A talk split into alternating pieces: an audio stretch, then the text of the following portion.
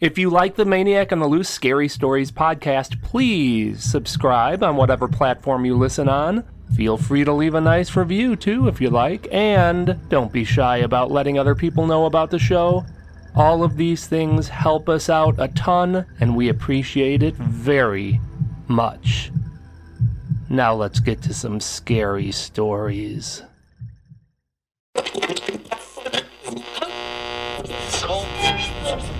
Uh, if you like scary stories, you've come to the right place. Welcome to the Maniac on the Loose Scary Stories podcast. Sit back and relax. Keep your arms and legs inside the vehicle at all times and enjoy the ride.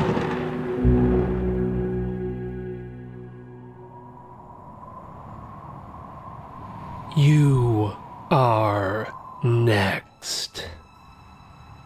My name is Tina. I work in a small hotel in the middle of nowhere.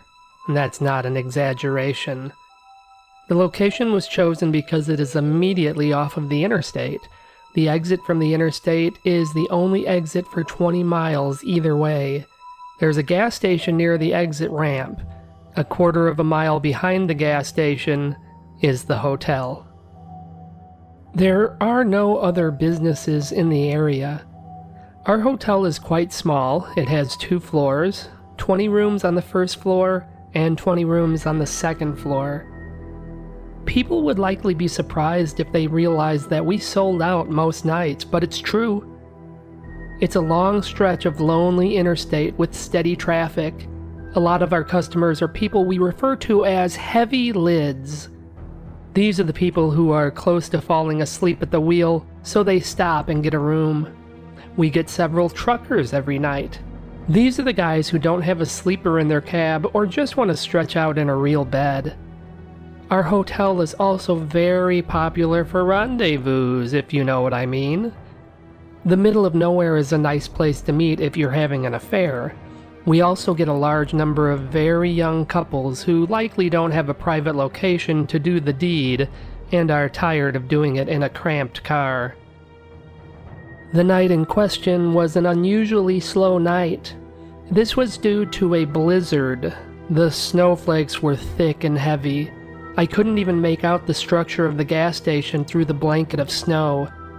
I could vaguely see their lights like a beacon in the night.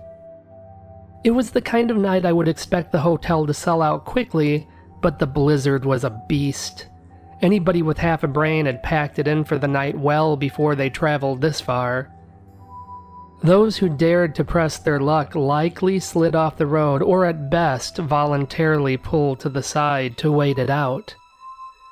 On this night, only five of our rooms were being used. All five of the customers were taking shelter from the snowstorm. They managed to get off the interstate before the ramp became so caked with snow that it was impassable. The snow was supposed to stop around 6 a.m. The ramp and the interstate would be cleared enough to use by 10 a.m.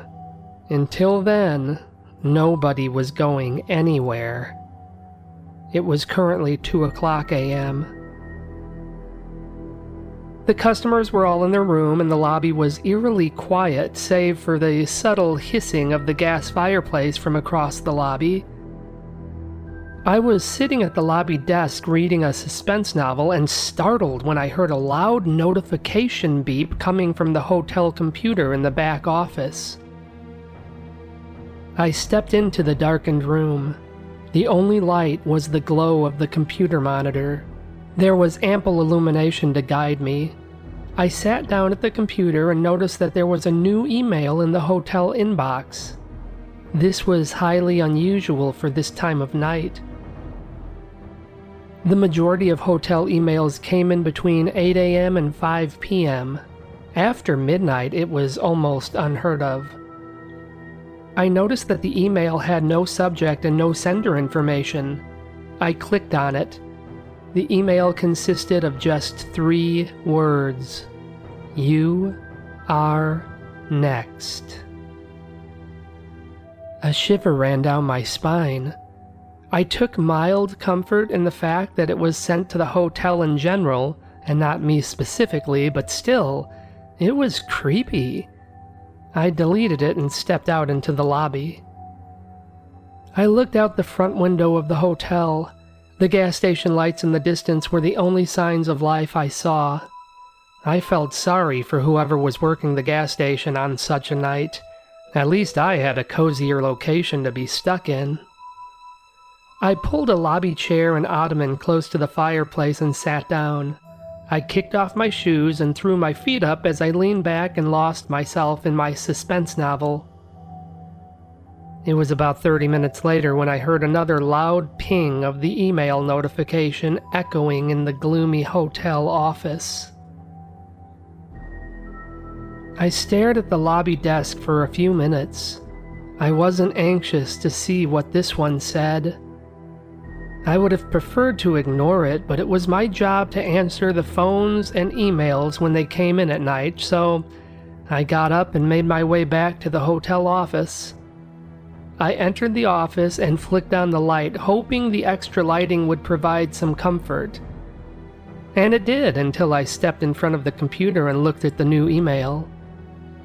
Unlike the last one, this one did have a subject line. I could feel my blood run cold when I read it.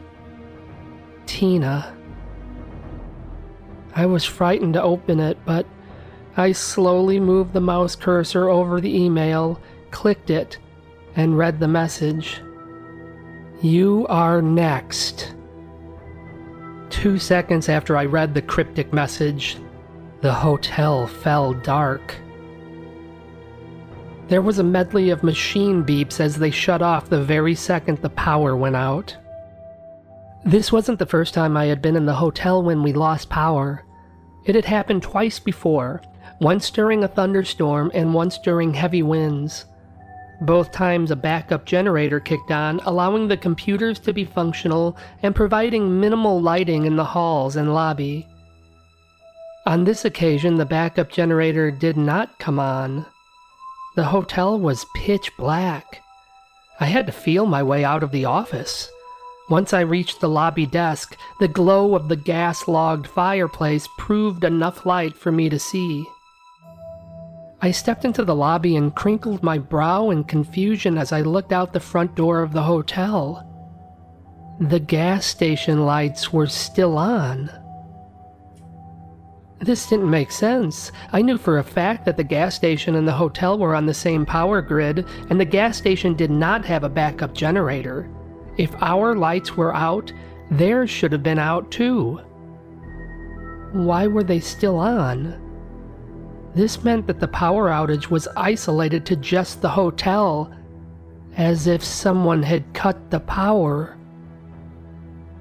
You are next. The email message kept flooding my mind. Someone sent me that message. They knew my name. Was it someone I knew or just someone who saw my name tag? Regardless, they knew where I was. Could they have cut the power? Could they be coming for me? Am I next? Next? What did that mean? Next for what? I was scared and decided to call the power company to alert them to our situation. And then I was going to call the hotel manager and wake them up to let them know what was happening, but also just to hear someone else's voice. The hotel's main switchboard would not be functional without electricity. Fortunately, my cell phone was in my purse in the office. But then I remembered I forgot my purse in the car. I was alerted to this fact earlier in the night when I went to pull a stick of gum from my purse under the lobby desk and grabbed nothing but air. Fortunately, there was a landline phone in the office that didn't require electricity. I could call out on that. With the assistance of the glimmer from the fireplace, I grabbed a book of matches from the lobby desk and lit a match so that I could make my way through the office to the phone. I picked it up, and to my dismay, there was no dial tone. This didn't make sense. The landline should be working. Why would it be dead? Did someone. cut the phone line? I hurried out of the dark office to the lobby and stared out the hotel window at the gas station lights as I went over my options, of which there weren't many.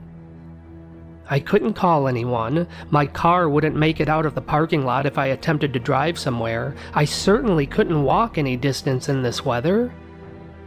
I was just going to have to wait it out. Alone. But I wasn't alone.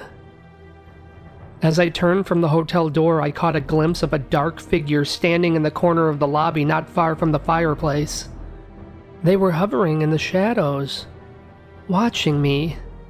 When they realized that I had spotted them, they took a step forward. They were still concealed by the shadows to the point where I couldn't make out any details, but they were there. And then they spoke in a whisper You are next. I ran out of the lobby into the darkness of one of the hotel corridors. There were five customers in the hotel with me. I had placed them all in rooms in the same hallway to make maid service more convenient the following morning. I screamed as I ran down the hallway, Help me! Help me! I reached one of the rooms where I knew a couple was staying and pounded on the door. I was shocked when the door creaked open upon me hitting it. Hello? I still had the book of matches from the lobby desk. I lit one, and it lit the room enough for me to see the blood drenched walls and the mangled body of the couple who had been hacked to pieces. I screamed and dashed out of the room. I moved to the next room. The door was open as well. I hurried in and lit my match only to be greeted by a decapitated head that was placed on top of the mini fridge. I didn't even need to enter the next two rooms as the blood from the massacre within had pooled out into the corridor. I entered the fifth room that housed a live body earlier in the night. Now it only housed a dead body. The words, You are next, were scrawled in blood on the wall.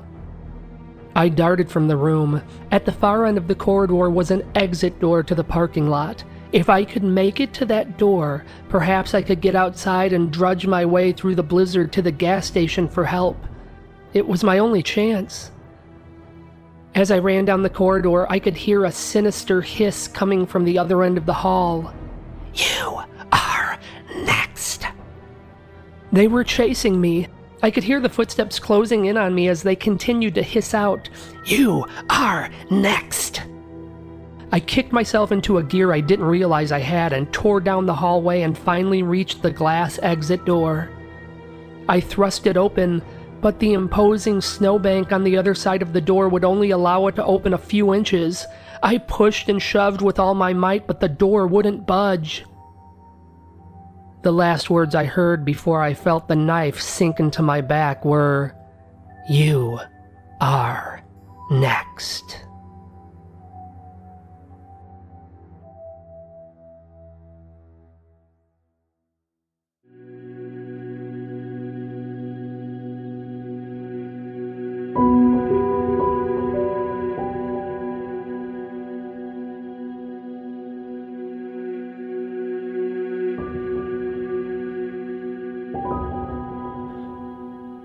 Twins.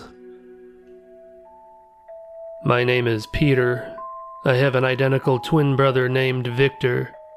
Me and Victor may look exactly alike, but that's where our similarities end. Victor is evil. The first time I witnessed his malevolence was when we were five. We were on the porch with our parents. They had invited the neighbors over. They had a baby who was only a few months old. The baby was in a stroller. One had to walk up eight stairs to reach the porch. The neighbors made the mistake of leaving the baby in the stroller too close to the stairs. Victor didn't like the baby. When my parents and the couple were engrossed in conversation, Victor saw his opportunity and gently pushed the stroller with the baby down the stairs.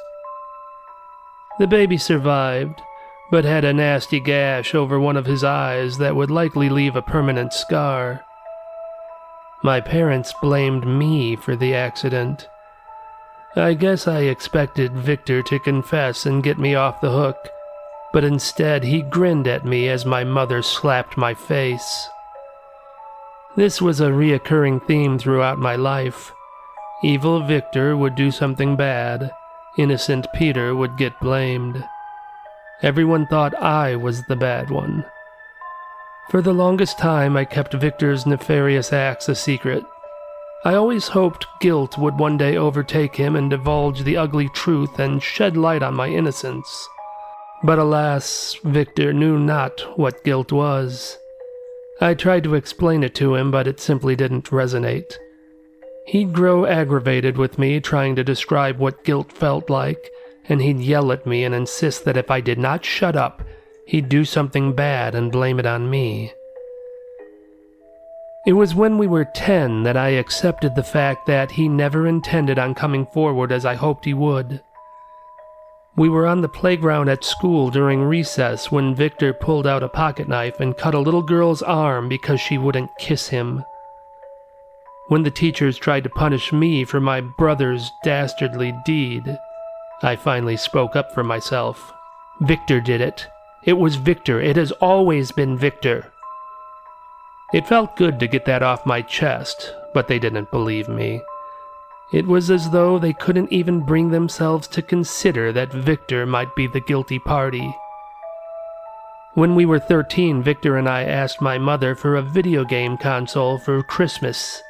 She said that we didn't deserve it and refused. I understood. Victor had done so many bad things over the years, she was right. We didn't deserve it. But Victor didn't understand. He grew angry and pushed the Christmas tree over onto my mother, and then proceeded to kick her in the ribs again and again. When my father got home from work, he beat the hell out of me. I was forced to see a psychiatrist who committed me to a psychiatric hospital for six months. When we turned 16, Victor had his heart set on a new car. When my father refused to get us one, Victor bashed his brains in with a hammer. As usual, I was the one they blamed, and I was committed to an asylum where I still reside.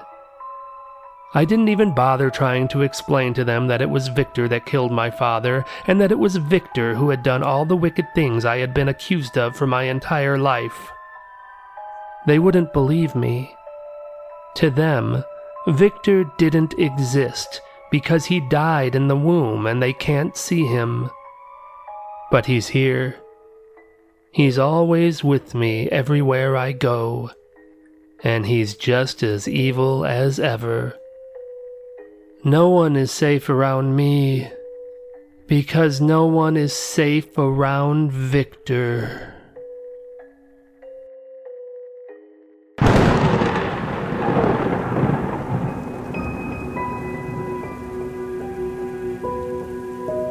We hope you enjoyed the show.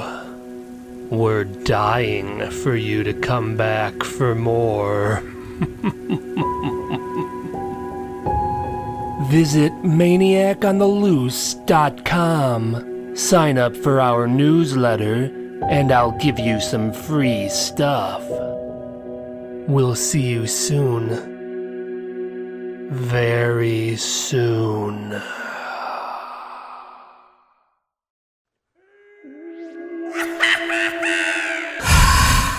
If you like what you're hearing, please consider contributing.